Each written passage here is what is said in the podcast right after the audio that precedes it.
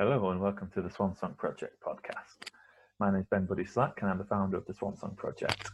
We're a charity that helps people take into their lives to write and record their own original songs. If you'd like to find out more about the charity and how you could support us, you can do so on our website, which is swansongproject.co.uk. You'll also find links to all our social media pages in the description of this episode. Uh, yeah, give us a like and a follow and all that stuff. We really appreciate the support. Uh, this podcast features a range of songwriters, and we talk about one of their songs. We talk a little about how they wrote that. We talk about um, they give a songwriting tip that could be useful for the other songwriters, and they also talk about songs meaningful to them in some way related to bereavement. This episode features Jerry Tully, and I hope you enjoy it.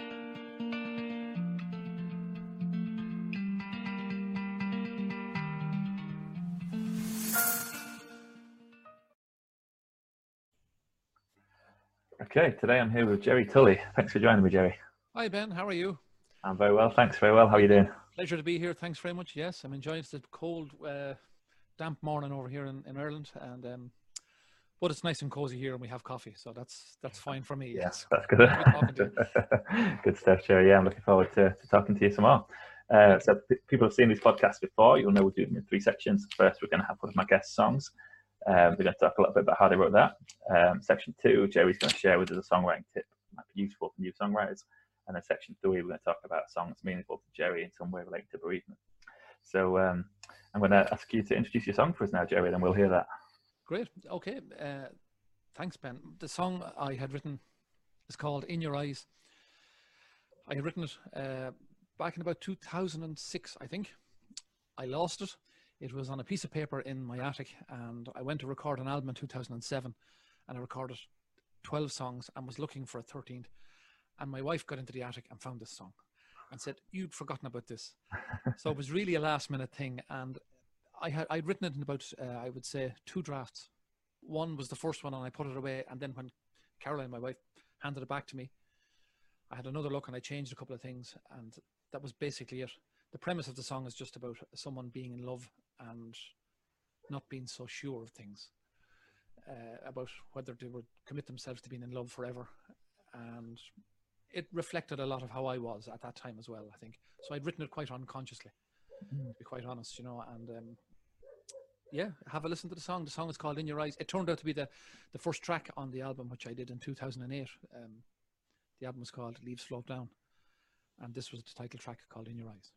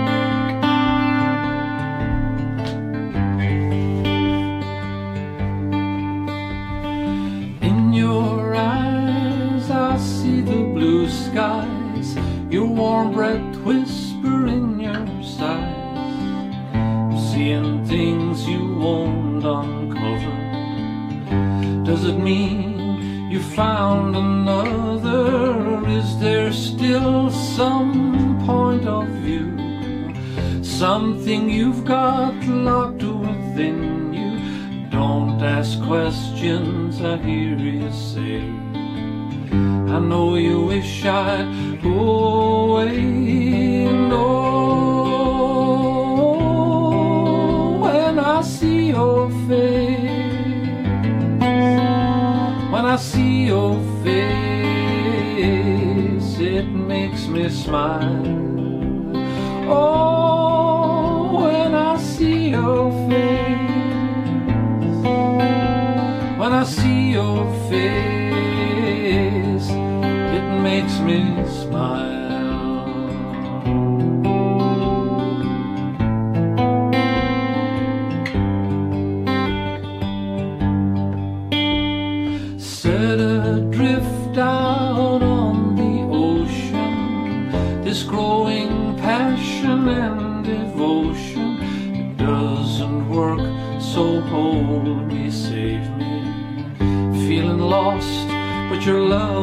Graved me. Not hanging round here to remind you. All has stopped, I'm trying to get through. Give me back the bliss of knowing. Let me feel the sunshine glowing and oh, when I see your see your face, it makes me smile. Oh, when I see your face.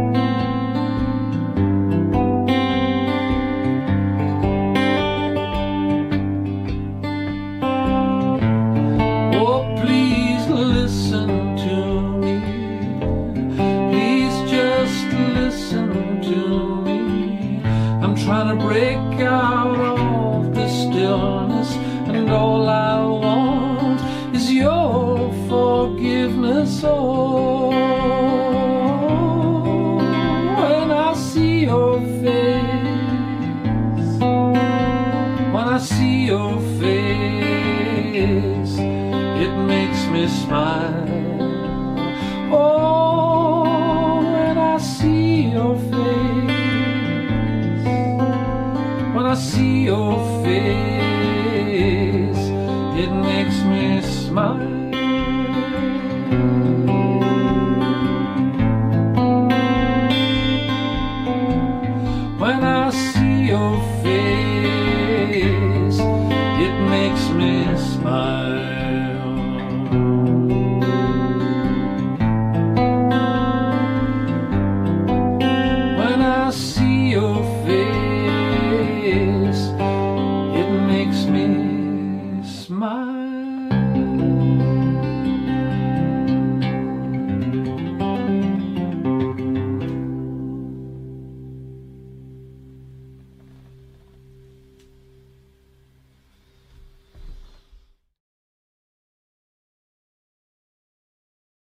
Okay, great stuff. So that was "In Your Eyes" by Jerry Tully. So yes, you tell us a little bit about um, about writing it then. So that's interesting. Yeah, it's, it's funny, uh, you know, people losing songs, um, but it does happen, doesn't it? And and you said so when you found it, did you? So you mentioned you found the sheet of lyrics for it, and then did you remember the tune? You said you tweaked it a little bit. Was it like? It was that way. Yes, I, I, I had begun the recording process for the album, and I was looking for songs around my house. So I wasn't sitting down and writing another song and getting saying, "I better write a song for this." I said I knew I had some stuff somewhere, but at the time I wasn't hugely into computers, so I didn't have anything. I had everything on paper. And like I said, my wife uh, searched uh, the attic and said, "I know where there's some page sheafs of paper." And this song was on top. So she she had remembered me putting it. I had no clue because at the time I think I was sorting so many things out, and I used to just write and write like like some people call it free writing, Mm, and I would write these things out with the intention of a someday turning it into a song. So I, I did that, and when she got hold of the song again to me, I think I brought it to the guy in the studio, and he, as you would have heard in the song there, I am playing in the key of D, but it drops to a B flat, which is a nice change. mhm. When I see your face, it drops to a B flat and an A minor seven. I didn't put in those chords. He tweaked those chords and suggested them to me. And he said you could. I was looking for some way of dropping down the chord to like stepping down steps. Mm. And it was actually he came up with that idea. The the guy in the studio. Yeah, it's a really nice, um, nice transition that one. It's a nice little transition, yeah, yeah. And I, um, I found it difficult to play actually because B flat. That was one of the chords when I was. Uh, I'm a self-taught guitarist, and uh, I- I was so worried about it the night we launched the album. Um, I was saying, "Geez, I hope I can hit that B flat now. I hope I get." you'll you'll understand what I mean. It was this this dreaded chord, and I made it Yeah. so bad in my mind. But over the years, then I just became used to it. And, but that was really the only tweak I have to say. There was really no tweak in the words. The words were just sitting on the page, and it was a question of structure of the melody uh, as to how we, we put it across. You know. So Okay, so you'd, written you'd written the lyrics the year before, but you didn't have the music for it. Um, the I first one was that. Yeah, Okay. I had. I knew I wanted it to be in a minor key, and the the recording we've just listened to there now, I've actually tuned the guitar entirely different for that to fill out the sound Mm. of the guitar. So it is in a minor key, but it would be a, a what's called a modal minor key. So it's a little bit of two chords. I know it sounds strange, but I'm not great at explaining these things either. uh, when you have an open tuning, sometimes you do, you don't get the entire clarity of the chord. You get a portion of a chord and a portion of another chord. That's the best way I can explain it, I suppose. But so I did that purposely to make this recording, Mhm. but uh, it would be in the standard B minor key. uh, in the original recording on the album. It would be like that, you know. And I knew I wanted the song to start there because there was a kind of a, a sadness to the song. Mm. So uh, minor chords are good for that. Yeah. But then it brightened up, so I brought it to a major key and a major seventh key when I was uh, in the chorus. When I see your face, it makes me smile. Mm. You know, and I, I remember thinking, oh, that's a bit, that's a bit silly of a thing to say. Everybody knows that, don't they? And I had to be nudged, and so no, that's the words of the song. You know. Yeah. No. It's a really nice line. I think um, it's one like I don't know. Sometimes there's lines that like feel quite you know like quite a normal thing to say. Sometimes I think Dylan's great at of like it's not like a overly poetic or fancily worded phrase, but it's just a really true sentiment and Yeah. Um, that's why I was so uncertain. Uh, mm, you know I- and we'd been talking just a few minutes before the podcast about being uncertain about things and i think most of my life has been that way uh, uh, you know if it, because i had written down a heartfelt subject a heartfelt line i felt oh sure everybody must know that there's no need i need to dig in further mm, but you don't and i think we'll get on to that it was going to be my, my songwriting tip i think as well for the day oh, cool. Yeah. Yeah. you know, how, how to to come about these things uh, Yeah. don't And some, search too deeply yeah, I think sometimes there's a temptation to be more complicated than needed and to try and try and um, fluff things up and, and make them sound. That's right. Yeah. In order to validate them in some way, you know, that Mm. they must be, you know, it must be profound. But, but profundity is not not hidden away. And I know you go to libraries to find these things, but uh, to be profound is just to be clear into your thinking and what you want and stuff. You know. So it was so clear on the page to me that I couldn't see it, and I probably would have fooled around with it had I not been told.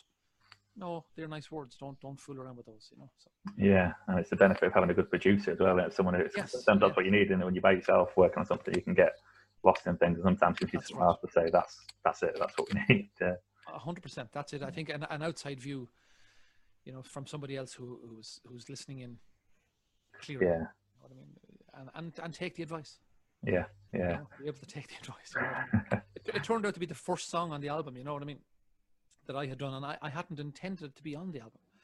I thought I had much more meaningful things to say.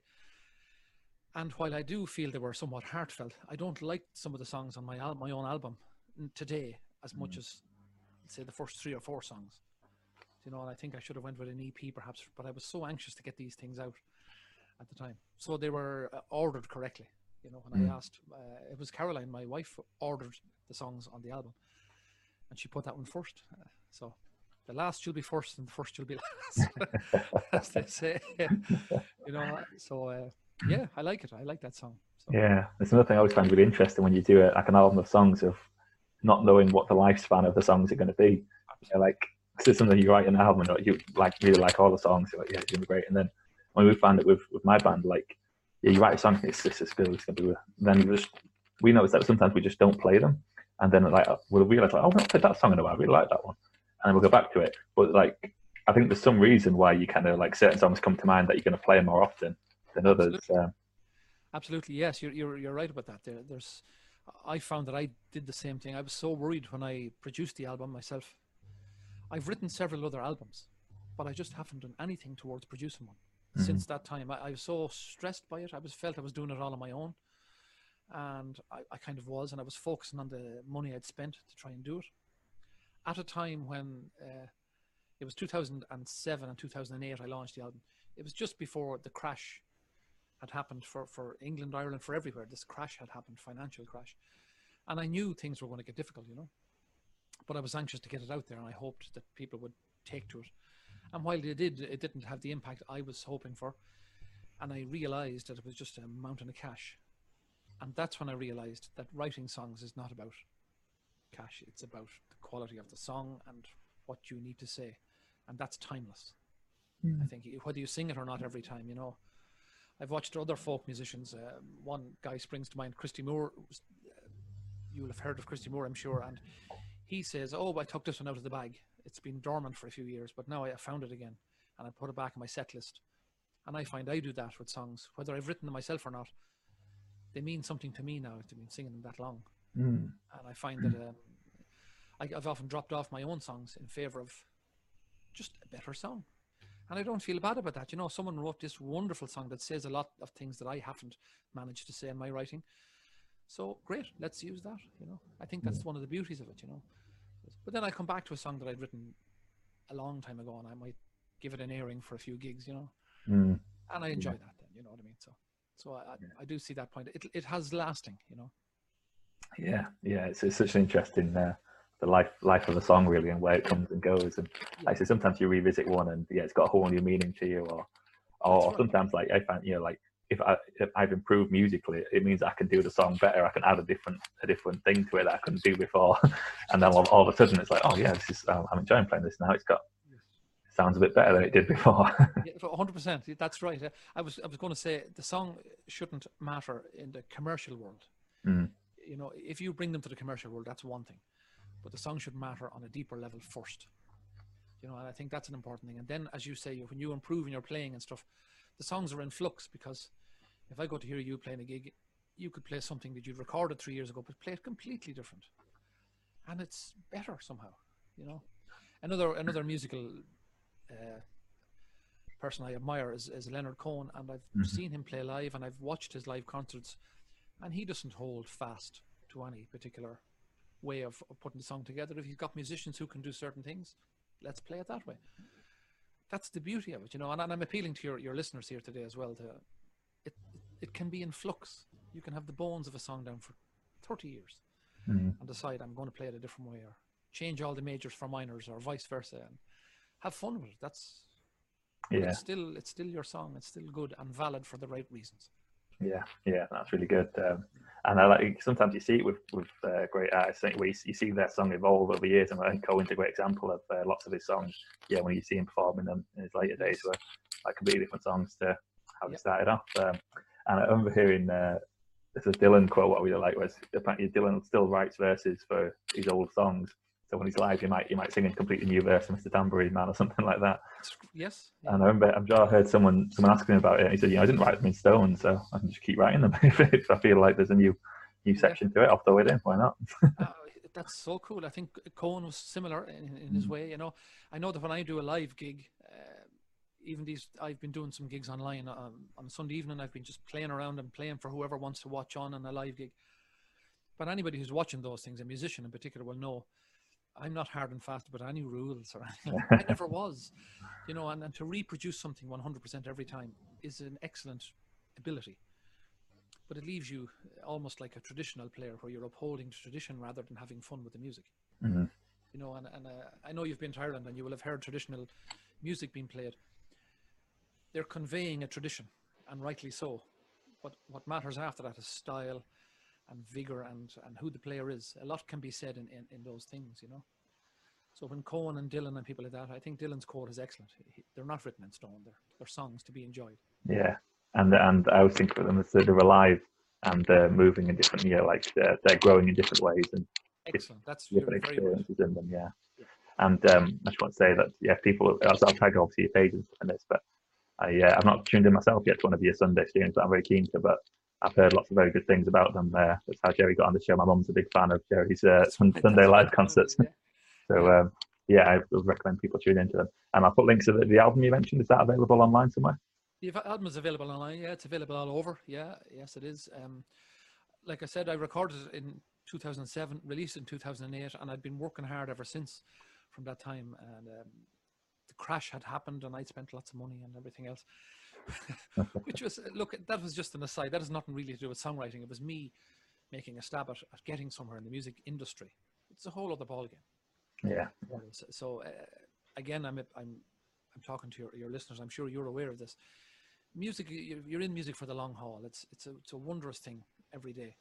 It's just when it pops up in the commercial world, it's a diff, slightly different thing. You have to hold the threads of what you love together when you're in the commercial world. When you get home to your own area, like I have my area here, you have yours. That's where music exists. And that's Yeah. where creativity and everything else exists all of the time. To not take the rest of it too seriously. Yeah. I know, Yeah. I know some people might say, how can you say that? But I mean, when you get far enough along the road of life, you begin to see that if there's going to be value in this every day, yeah, the value has to come from you have to be enjoying it, Yeah. not trying to prove yourself or trying to be better than the next guy. Don't judge, just enjoy. And Yeah. I think better things come from that. You know? That's great advice, Jerry. I think it's um, a good thing for people to kind of just be aware of, you know, like if they're getting into music, of like what are you getting into it for? Like, are you getting into it because you want to play music and enjoy it? Or are you getting into it for, like, if you want to try and be, have a commercial success or, um, you know, whatever. And I mean, they're all valid in their own way, but if you kind of know, then you, you know, like, if you're doing it for your own personal, because you enjoy doing it, then don't worry about the commercial side of it. Because if you want, if you want to worry about that, that's a whole other set of rules Yes. that are very different from the Yes. um, personal enjoyment. That's actually something I remember Dylan saying in, in one of his. We, we both would have listened in. Who who wouldn't listen in to Dylan anyway? but I, I remember him saying we were there to play the gig, and someone had had said to him, "Well, all these other iconic people like himself were there," and he said, "Well, we were there to play our song." So he seems to have his feet firmly on the ground of what he's he's supposed to be there doing. You know what I mean? He, he's not Yeah. Floating on a cloud of fame or some sort of immaterial. You know this this perception that someone is more special. Oh he's wonderful. Well look there's lots of people who are more wonderful and we'll never hear about them because they're probably doing very valid important jobs in life that people are are uh, getting value from you know what i mean? They're just they're not in everybody's sitting room every night on television. Yeah. that's the only difference Yeah, it's equally valid it's equally valid That- that- that's i think the point i'm trying to make you know yeah, definitely. so it's the personal venture rather than a public one Yeah. Great stuff. Um, so let's move into section two now, Jerry. So this is where I ask uh, my guests to share with us a songwriting tip that might be useful for new songwriters. Um, Yeah. So what would your, your tip for, be for us, Jerry? You alluded to it a little bit uh, earlier. I have a couple of tips for you. I have a tip about the physical act of songwriting, and I think I've just given you my other tip. If you want to succeed in songwriting, you must. This is my first tip: is to succeed in songwriting. Persist in your efforts to, to clean up the words and to distill. I'm saying those words quite clearly to distill what you're trying to say. And if if you begin with a page and it turns out to be two sentences, then you've done a great job Yeah. and you can add to it, you know. So to watch out for your, your editing skills and distilling what it is you really want to say in a song. And not to harp on too long about it. And there doesn't need to be a chorus every time to have a really good song. Mhm. You don't have to go through the conventions to have really, really good songs. Uh, If you look online and say, How do you write a song? People say a verse, a chorus, a verse, a chorus, a bridge, a chorus, and you're out. And that's fine. But if you want to say something more meaningful, you can actually change the structure of that and use less words and have a better song. So that's my writing tip is to, to play around with the rules. Yeah. What, what you would imagine to be the standard. That's really good. I think I think that kind of links to what we were just saying about a lot of times Yes. those kind of this is how you write a song. It's based on this is how you write a pop song. That's That right. will yeah, that should be three minutes twelve seconds or whatever the radio play proper time is. That's right. Yeah, yeah. hook at this time and but then it's and so people can get lost in that that's how you've got to write a song don't they? but it's as you say it's like that's how you can write you can write a song if you're aiming for a particular thing but Now you talk. That's that. right. um i was going to to ask be you just commercial success that's a good way Mm. because it's radio friendly then because of the time and it's upbeat and it's all these things that match the radio but that's not the reason to write a song unless you're following that pursuit Yeah, And i think and especially with with the swan song project and everything else, it's much more to do with self-expression inner self and that's what it means to me that's why i don't want when i began playing music i wanted to be famous i thought that's how you're a great songwriter are famous so my my philosophy was all over the place. If you're famous, you must be a great songwriter. Not at all. You can have a great time if you just hone it down to what you really want to say, and it'll last. It'll it, it will last. You know, it Yeah. doesn't matter if just your family read it or see it, or if you become a world household name. That's wonderful for you. But the song still exists. you know, Yeah, definitely. Important thing. But play with the structure. I think was my my tip. One question i was going to ask you about that so i really like what you said about distilling um Yeah. i think that's a really um important part of songwriting it's something what i think i think cohen is my ultimate Yes. hero for that i feel like his song sometimes is one line and again i'll come back from year after year and it's just like more and more revealed out of one line which That's um, a very good point. That's right. Yes. um, that's what I feel like he's just kind of like just an expert pouring like a vast amount of experience and emotion into a very short, concise sentence.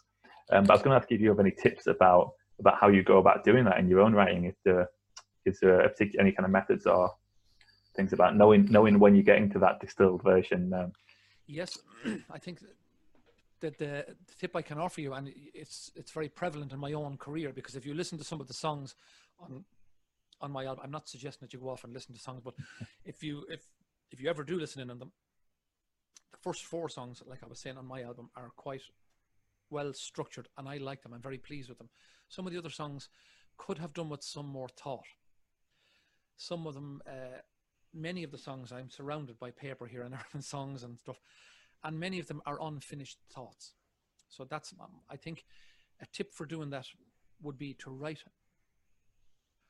If you could write 50 or 60 verses, then do that and then cut away. Or uh, a Beatles tip was to actually cut up the verses or cut up the lines physically with a scissors, cut them up into separate sentences and move them around to see does the actual what you're trying to say come out in a different way. Mm. So that's f- form of a physical distillation. You can cut and paste now, of course, on a computer screen. Move it around. Um, see if that's really what you want to say. And if you're not sure, write another verse. Write another verse. Keep going, keep going until you run out of things to say about the subject. So re- now, I mean, you could go outrageously long in a song, but you're only constructing. Mm. So wouldn't it be lovely to have everything said by the time you got to the end, where you got down to three verses and a bridge or whatever you're going to, whatever way it's structured, and really have said, I know that I wrote those verses and they didn't really matter, but I know that because I did it. Yeah. Not to be listening to it later and say, oh, I could have written a verse there, forgot about that. So do it all at the beginning. Spend the time on the construction. Construction doesn't mean making it perfect in the first go. It means making a vast amount of rubbish and compiling and distilling a good song out of all of that. Is Yeah. that- I think that's what I'm trying to say anyway. It's what Yeah. I would do. Yeah, that's great. That's great advice, Jerry. I think. Just uh, to show you, I have I have little things here. Look, and I write and write and write and write. I know this is a pretty new one, but I would put lots and lots of stuff into my pages, yeah, and then maybe it all means nothing. I'll say I'm not writing a song about that, or I might turn around then and say, yeah, that's a great line. I work on that. yeah. I that's think my, my tip. Yeah, that's really good. I think it can it can take quite a lot of discipline to do that, can't it? Sometimes, you know, like you you can write something. Well, that's that'll do, but then like to make yourself be like, actually no, that's not actually saying what I wanted to say. That's I'm going to write some more, and then and also I think being comfortable with throwing stuff away. I think that's something what um, is a lesson people like. It sometimes takes a bit of learning of like you you know being a songwriter isn't just writing gold all the time. You don't just write write No, doesn't just flow out like that. You write lots of stuff and then you throw away the rubbish and you take the good it. right. Yes. Um, and there's, so there's there's value in that process because even the stuff that you throw away, you've learned from it because you've written something and you've that's learned right. from those lines and you've realised whether that's useful or not, and, and it's directed you towards what you did want to say. that's the that's the point I was trying to make. It's actually guiding you towards. So all the time you're honing in on what you, what it is. You may not know what you really want to say until you get there, and the line is written, and you say. So even you're surprised uh, about what you Yeah. said. That's what it, that's what it was all along. And when you read back over your stuff, that's where you were aiming for all the time. So your brain is conjuring this thing all the time. So get out of your own way in your minds and just put it down on the page. And when you suggest throwing it away, everyone says, you know, I better throw my stuff away. Throwing it away, I'm, I'm again for your listeners, means really put it to one side. You don't have to use it in this particular event, but you don't have to physically shred it. You just leave it there. It might come back in another year's time or 10 years or whatever. So Yeah, hold it there, you know what I mean? So yeah, it, it all has value, you know, it all Oh, has value. So Definitely. Somebody also said, one, one writer had said, uh, just a little point for you there. To, in editing was uh, somebody, don't know who it was, some famous writer had said, kill your darlings. mm, which which meant that when you think you have something great on a page and you haven't said what you really want to say yet, get rid. And that's a very hard thing to do. You're pointing that out there in editing. definitely. So that's the trick. If you can learn to do that, Yeah, yeah, turn over a new leaf and start again with the same idea. Leave it yeah. there. There's a um, another one of my favourite Leonard Cohen quotes, um, which kind of links to this, where he was talking about finishing a song, and yeah, like he was so like beautifully articulate in everything he said. So I'm gonna I'm gonna paraphrase it badly, but it was something about finishing a song and feeling satisfied about it. And he said, but then when I was really honest with myself, I realised my satisfaction was coming from my relief from boredom rather than my satisfaction with the song. So as I do, Yes. song's finished and I feel good about it, but I feel good because I'm not working on the song anymore rather than because the song's what I wanted to do with it. So then he made himself go back to it until he was satisfied with it. and that's another point. It, it people. Uh, I know that when I was starting off in this business and everything, I was so aware that people were thinking. Well, I thought people were thinking, "What a lazy fool! He's sitting down to write songs. You know, what a useless pursuit." when you get into the bones of writing down a song, uh, as it's this, it's like Socrates would say, giving birth. It's horrendous, especially if you're onto something good because you think you're, it's like a balancing act you're playing on a page. I, that's re- I like that. I like that a lot, but I can't think what I need to say next. So you do have to wrestle it from yourself, you know. And when you come away from it having done a decent job, I can see what Cohen would mean. It's it's like getting off work. It's like clocking Yeah. out at the end of the day. Saying, "Oh, thank God, I'm finished with that." So I do agree with that wholeheartedly. You know, Yeah. and I wouldn't be well known as a songwriter compared to Leonard Cohen, but I entirely agree with the feeling and the sentiment that he's having as a well-known songwriter. So, so being well known is irrelevant. The Yeah. process is the same. Process is the same. Yeah. You know what I mean? I'm trying to make that distinction between he. I know how he feels.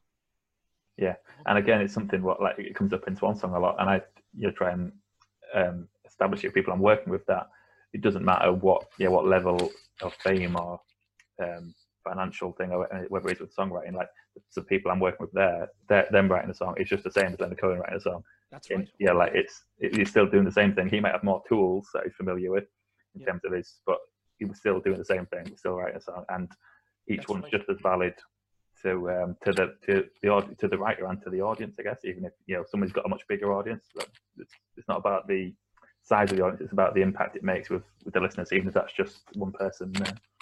One hundred percent. If you go to the well of your own psyche, Cohen has just gone there more times. Yeah. If you listen to what I say, and while we are talking about Leonard Cohen, he's much more tortured soul because he spends more time at the area where he knows little about. Mm. Spends much more time digging in there.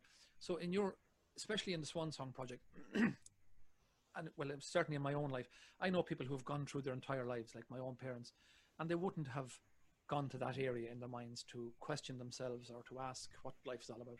They would have got on with it. So when you come to a time in your life when you're forced to look at that area, whether you're 20 or 50 or whatever age, it's like a new frontier, a new horizon in yourself. There's so much in there that you don't know. And if you go there, it's equally as important. You're mining in the same mine as every other person. So whether you're a world famous songwriter or you're a guy sitting in a cafe, you're at the same coal face. You're still there. Yeah. So it is, you know what I mean? And I, just to make everyone aware of that, it's it's so valid and important. definitely, yeah, yeah, that's beautifully put, Jerry. Yeah. So Yeah. I think that's my other tip. That's brilliant. Yeah, thank you. if you're going to go there, be aware. It's it's not a foolish thing to do, and it doesn't. Ref- it, you won't know what it reflects until you get in there. So mm, you have to dig in. You know. yeah, that's brilliant, Jerry. Yeah, thank you very much. Um, yeah, so let's uh, let's move into section three now, shall we? So this is where um, I ask my guests to share with us a song that's meaningful to them in some way relating to bereavement. Um, so I'll ask Jerry to introduce it in a moment, and then I'll put the link for the song in the description. So if you're listening to this at home and you want to, if you're not familiar with the song, you can go give it a listen. You can do and come back. We'll have a lot chat about it. So um, what song did you choose for us, Jerry? So I chose a song that um, wh- when you asked me about uh, to choose a song, I initially was thinking about I was being selfish and thinking to myself, but I, uh, in the last two years I've lost both my parents. Um, my dad died in 2018. He was a singer and s- he never wrote songs, but he was a singer and a performer all his life. Um, he worked a day job, but he performed at night for years and years and years. And I was immediately thought I'd go there and, and look for one of his rock and roll numbers. But actually, it was my mother who only died last January, just gone past there now. And she used to sing this uh, ABBA song called I Have a Dream. And it's so many of the lines in it, because I've heard her sing it so many times, allude to the life I think that she was craving in her own life. I have a dream, I cross the stream. You'll hear it in the song. And it just reminds me so much of her. And I think uh, that's something that hit home with me when I finally clicked. So this is ABBA's I Have a Dream. Great stuff. Yes, if you're watching, you want to go listen to the song. Come back. We're going to have a bit more chat about it. Um, yeah, that was. Uh, so your mum used to sing it as well. Was your mum a performer as well, or was it more of just a? much more in the in the Irish way, where she if she was out with a few friends, she'd have a sing song, or if she was having a few drinks in the bar, she'd sing. You know, um, you you might be aware of uh, Irish culture has that kind of way of knitting together a community where they say you have a song and oh yeah you have a song now, and everyone seems to be a genius performer. You go to places where the most unexpected things happen, and someone will take out a guitar or a banjo, and they're superb. You think, geez, why aren't you on the world stage? So anyway, my, my mum would be in those circumstances quite a bit. Um, many years ago she was anyway, and that was the song she would sing. I always felt it meant something more to her than just singing a song for people to hear and say, "Oh, that's lovely." Mhm. It meant something to her. It was poetic to her. So it might have been a song that she would have written if she was really Yeah, trying to write songs. That'd be the kind of sentiment she would express. I think you know. So that's Yeah. why I chose it. You know. yeah, yeah. Thank you. It's a great choice. Um, it's always nice when there's songs like that, isn't where you feel like someone's chose it for multiple reasons, right? And it feels like um, authentic. You know, them singing it, feeling authentic Yes. in the meaning of it as well. Uh, yeah, she made it her own when she sang it. You know, Mm. it wasn't a ground brush. She wasn't a Shirley Bassey type performer. She wasn't one of those big sounds. She just sang the song normally, but she loved the sentiment behind it, and I think it hit a chord with her. And then if it didn't matter to the, she didn't mind whether people liked it or not, she loved to sing it. You know, yeah, did, you that's know, so, great. There's something me and Joe were talking about before we started the podcast was um, that yeah, the the thing, especially in Irish culture, of everyone everyone doing a song and people sitting around just passing a guitar around and Yeah.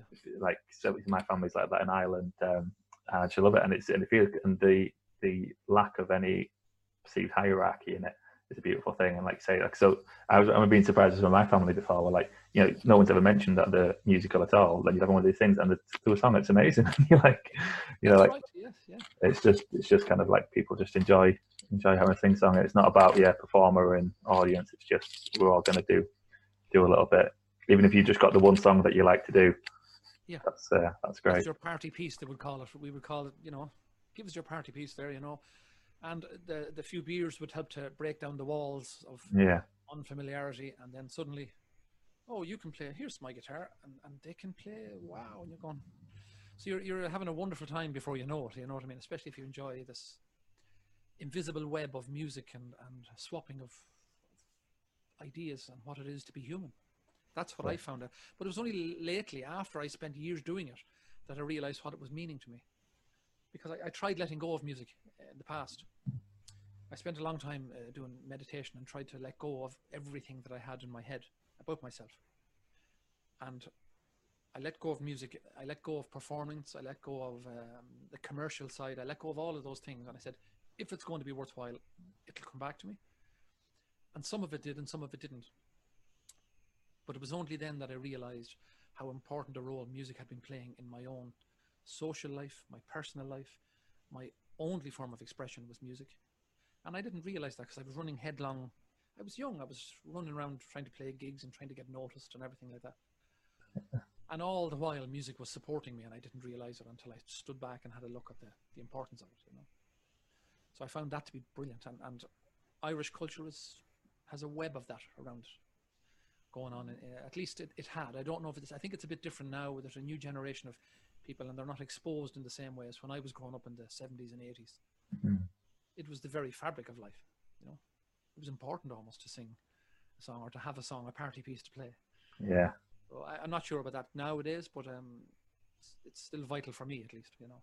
yeah, yeah. I think that's beautifully put, Jerry. I think it's um, yeah. Hopefully, it helps other people listening to it to have those same realizations. And I guess it's kind of that thinking about why why you do something, and, and I guess acknowledging how important part of it is to you. Yeah. in those different ways is uh, is beautiful. Absolutely. If you if you look behind me there, there's guitars from different regions and eras in my own life, and there's one belonging to my dad, and it stretches back into history for me. But it's only when I stood away from it. So I'm I'm trying probably to tell your listeners to not discount in any way, or not to, especially with the Swan Song project. It's not a grasp at something. Oh, it's something to do.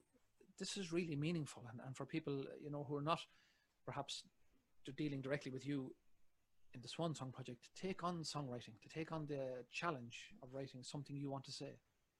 Not to write a hit, to write something you want to say and see the difficulty and the and I promise you it'll be a challenge. Yeah. You'll feel uncomfortable when you're doing it. Anyway, you know, I promise anyone listening that uh, if, if you if you go headlong into it and put some effort, you know, some time. It's it's a tough job. So it is. Yeah, but it's worth it in the end. you will get to know yourself. Yeah, You Get to know lots about yourself. So you will songwriting, yeah, yeah, and you'll see the value of it. Yeah, yeah, it's really good. great stuff. Cool. Yeah, well, thanks a lot for your time, Jerry. I really appreciate it. It's really nice talking to you. I've had a lovely time talking to you as well as I have, and I could. It's, I'm an Irishman. It's hard to stop me. yeah, we, we could do we could do a lot longer, couldn't we? could, yeah. But Yeah. it's been a real pleasure, and uh, I want to wish you very, very well. It's a superb project you've got going. I'd only heard about it through our recent meeting and, and meeting with your mum and everything, and I admire you and applaud you for what you're doing. Wonderful. Thank you very much, Jerry. Thank you, and I look forward to tuning into one of your uh, your shows, hopefully on a Sunday soon. Um, hello, and we, we'll, we'll have a wave. yeah, virtual wave. Yeah, Yeah, great stuff. And I'll tag all your pages in so any listeners can go and follow uh, follow Jerry and uh, tune into his his shows as well. Cheers, and thanks to your listeners. And do dig in. There's lots more invisible stuff happening in, so- in songwriting. Thanks very Brilliant. much. Thanks, Jerry. Uh, thanks for tuning in, everyone. I'll be back with another episode soon.